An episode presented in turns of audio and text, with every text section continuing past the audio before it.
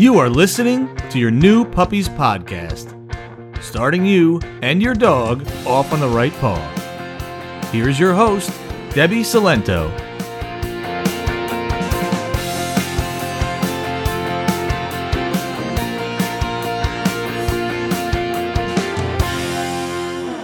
Hello, and welcome to episode 87 of your new Puppies podcast. I'm Debbie, and today I'm going to answer the question Is your dog trying to dominate you? The short answer is no, they are not.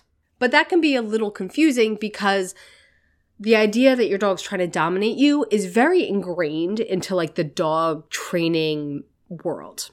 So originally, this idea that your dog is trying to dominate you comes from the idea that in the wild, there's in a wolf pack, there's an alpha dog. And they fight for that position. The dogs naturally want to be there. So they try to dominate the other dogs and they win that position through physical feats, through being confident, etc. Now, this idea that there's an alpha dog has been debunked. It is not true. So, what I'm going to go into today is where this theory originally came from, how it was debunked, and why I believe it still persists despite all of that. So I am going to reference a bunch of sources, and as always, I'll put all the links in the show notes. It's a bunch of websites to um, different resources, different societies. You'll you'll I'll talk about exactly what they are as we go through. So this whole alpha dog theory was a study that was done back in the 60s by the International Wolf Center. Now, that same organization, which is wolf.org, um, again, that's one of the resources I'll link to. They don't even use the word alpha anymore because it's very misleading. Now, this study back in the 60s, we have since learned that it was flawed. It was done on captive wolves, which act very differently than wolves in the wild.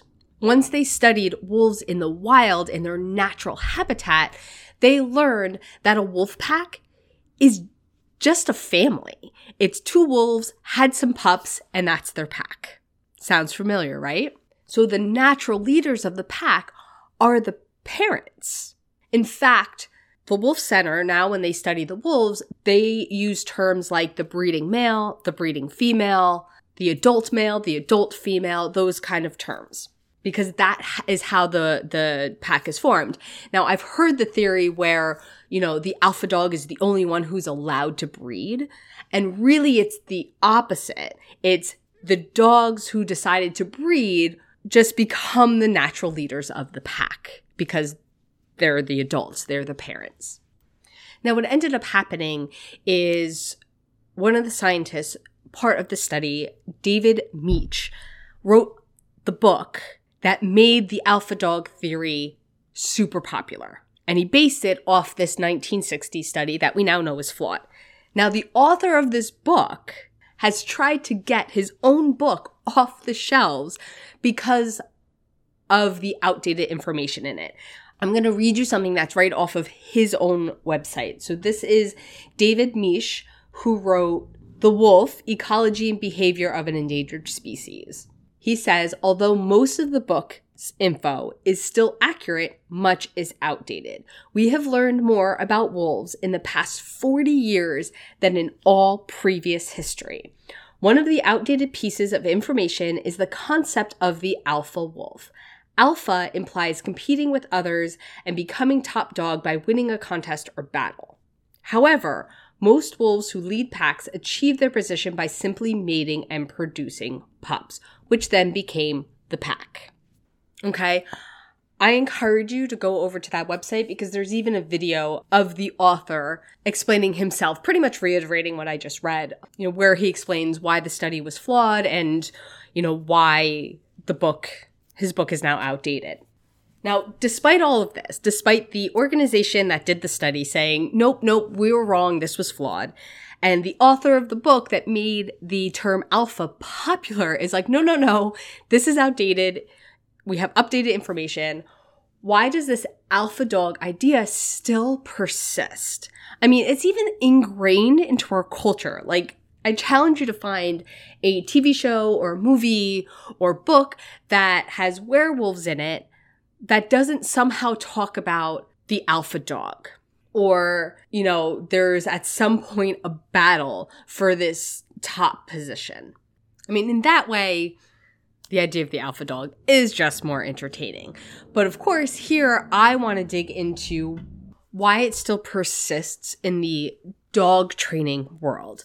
If you know anything about the industry or, you know, the difference between positive trainers and aversive trainers, you know that this is a very charged topic. But as divided as we are, we're also closer than we think because a lot of it is just mindset and semantics. So these are my theories why, despite the alpha dog and dominance theory being debunked, that it's still used and it's still very commonly referred to in raising our dogs. So at the end of the day, our dogs do what works for them, just like any organic being out there. They're going to do what works for them. I talk all about this in episode 38. It's pretty much the only thing you know you need to know about dog behavior to train your dog.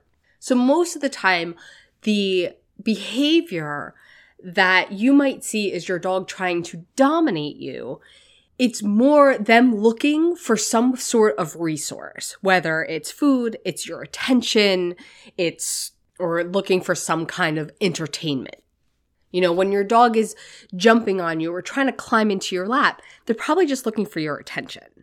When your dog is jumping up on the counters, they're probably just looking for food. This also comes up a lot during leash walking. You know, when your dog's walking in front of you or behind you or pulling on you or jumping and nipping at you. That's just because dogs aren't used to walking on a leash. It's just a skill that's very, very hard for them because it's not something that comes natural. So sometimes they get frustrated with it you know, they simply want to walk faster than us, you know, things like that. They're not trying to dominate us by leading us down the sidewalk, and that's why they're pulling on a leash. So, usually, what is called a dominant dog is just a confident, pushy dog. You know, it's a dog that's not going to think twice about, you know, pushing through the front door or jumping over a gate or grabbing what they want.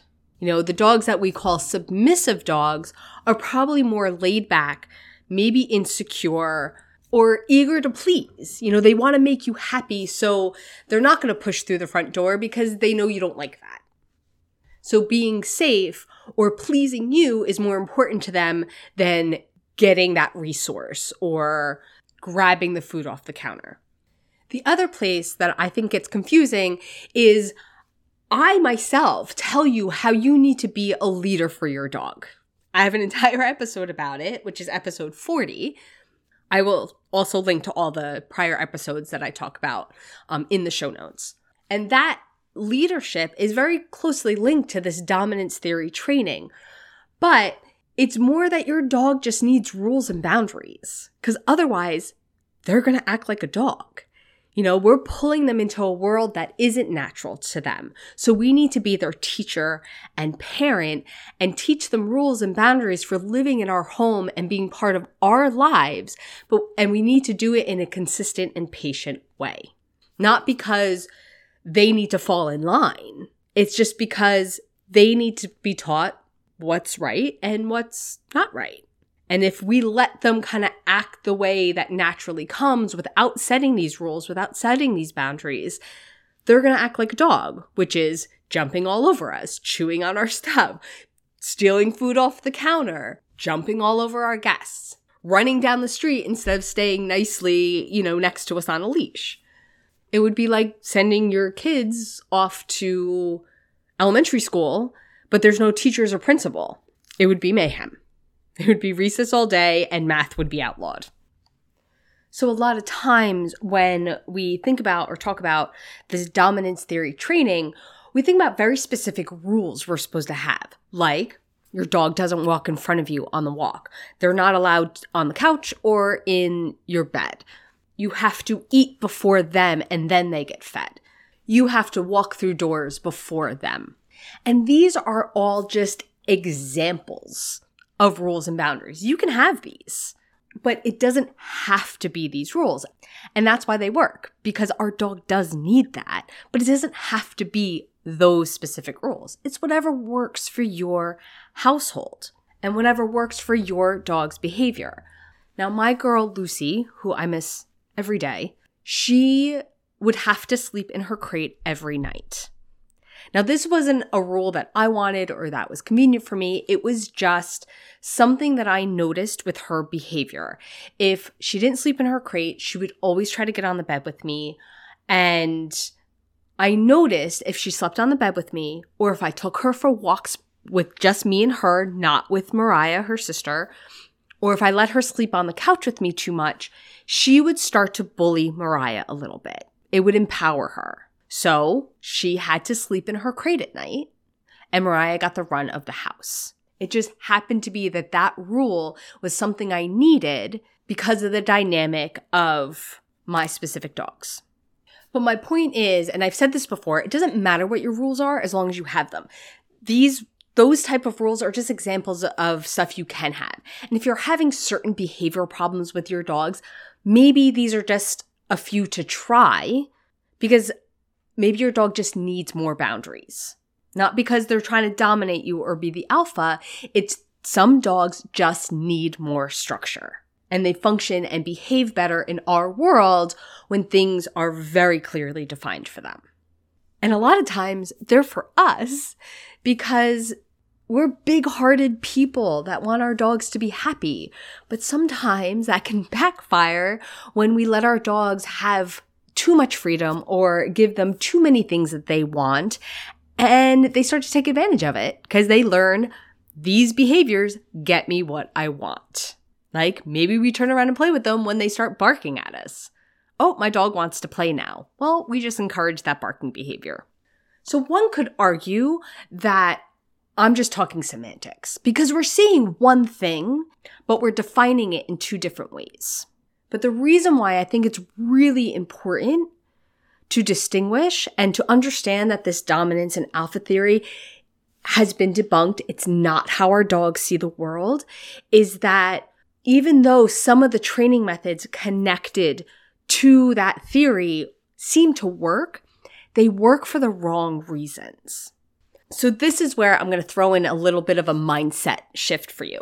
Because when we define our dog's behavior as my dog's being dominant, I need to be their alpha, that encourages us to be a little bit more authoritative and focus on just stopping those bad behaviors because it's them disrespecting us or not knowing their place. And it also leads us to use more fear based and intimidation based training tactics, which causes stress and anxiety in our dogs and leads to other problems or even exacerbating the problems that we're trying to fix. Where if we instead think, okay, my dog is being a dog, how do I teach them the behaviors that I want and are appropriate for living in this human world I brought them into? That encourages us to focus on the behaviors we do want and on teaching them those behaviors. We have to do it with patience and consistency, which can be harder, but that also builds that relationship of respect and trust with our dog. So we can think of it as the difference between our dogs walking around the house, hoping that they're not going to do something bad because they might get punished for it or something negative might happen where we want our dogs walking around our house looking for the good behaviors that get them rewards. The trick is we got to teach them those good behaviors because sometimes we accidentally teach them the bad ones, you know, giving them attention when they jump on us. But at the end of the day, it's what we are teaching them, and that is our responsibility. So if you've been following me for a while, you know that I take any opportunity to teach you how your dog sees the world so you can better understand them, which will always lead to a stronger relationship with your dog. Is your dog trying to dominate you? No. And now, hopefully, you have a better understanding of why that answer is no, despite the fact that dominance and alpha theory continually come up and we just can't seem to shake it, despite the fact that we now know differently. And that is all I have for you today. If you are enjoying this podcast, you can rate and review it wherever you listen. That helps other puppy owners find the podcast. If you would like to continue training with me, either online or locally in New Jersey, you can check out my website at playtimepaws.com and just click on Work with Me. Otherwise, I will see you here next time. Thank you so much for listening. Bye for now.